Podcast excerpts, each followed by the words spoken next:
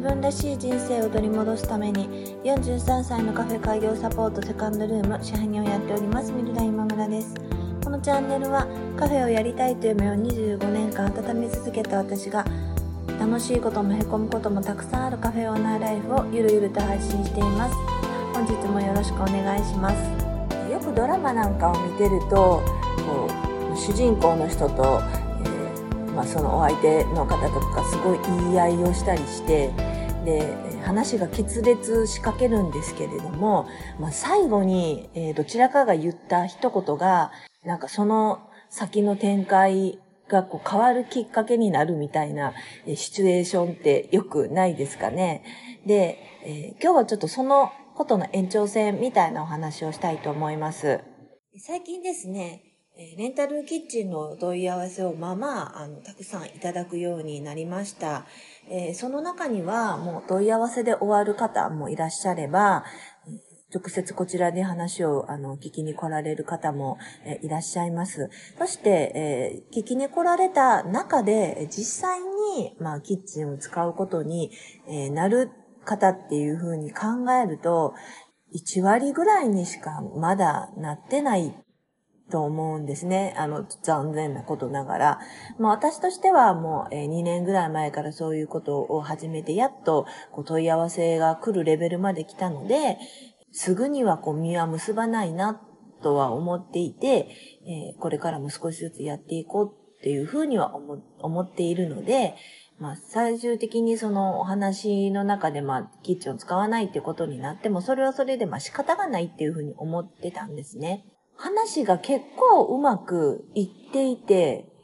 なんかもうこの人、もしかしたら次に連絡してくるときは、あの、いついつって言ってこられるかなって思、思ったりする人に限って、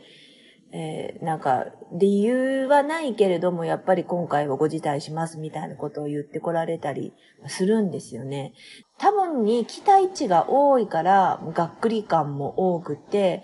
うんと、そこでちょっと私大人げなくて、なんかこういろんな、えー、まあこれから頑張ってくださいぐらいだったら書くんだけど、なんかもう詳しいことを書かないで、まあ承知しましたぐらいの、ご連絡ありがとうございますみたいなことぐらいかちょっと書けないんですけれども、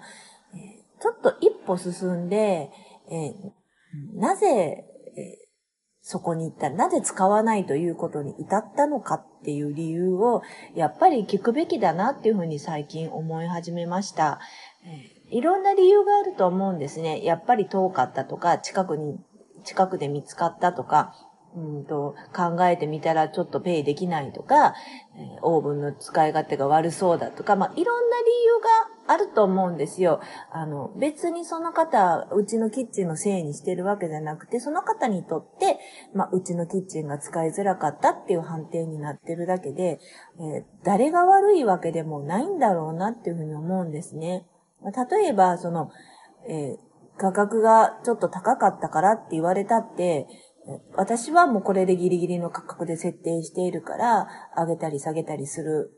つもりもないし、もう価格がダメって言うんだったら、もう仕方がないけれども、なんか、ちょっとした自分がこういうものがあったらできたのにっていうものが揃えられるんだったら、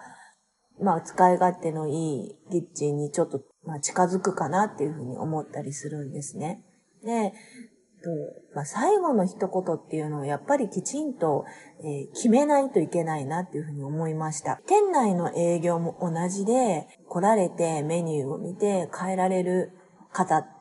も、まあ、割と多いんですね。あ、もう価格が高いからだとか、あ、もう時間があの限られてるからだって私勝手に考えて、えー、まあそういう人だったらもういいやとかって思ってなんかあんまり詳しいことを聞かないで、あ、もうあのご納得いかないんだったらいいですよっていうふうにさらっと、えー、交わして、えー、見送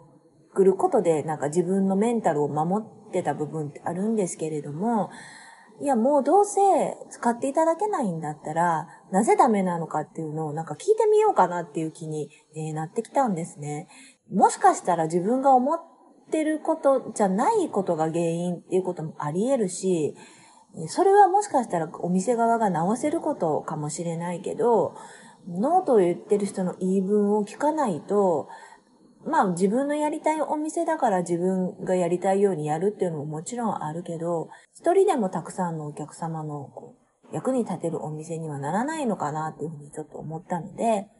え今度からは、えノーという方に対して、え、なぜノーなんですかっていうことを、まあ、返事はもらえないかもしれないけれども、聞いてみるという行為を、えやってみようかなっていうふうに思います。もしかしたらそのことでまた凹んだりするかもしれないけれども、あの、それも一つの、えー、お店を成長させていただける一つの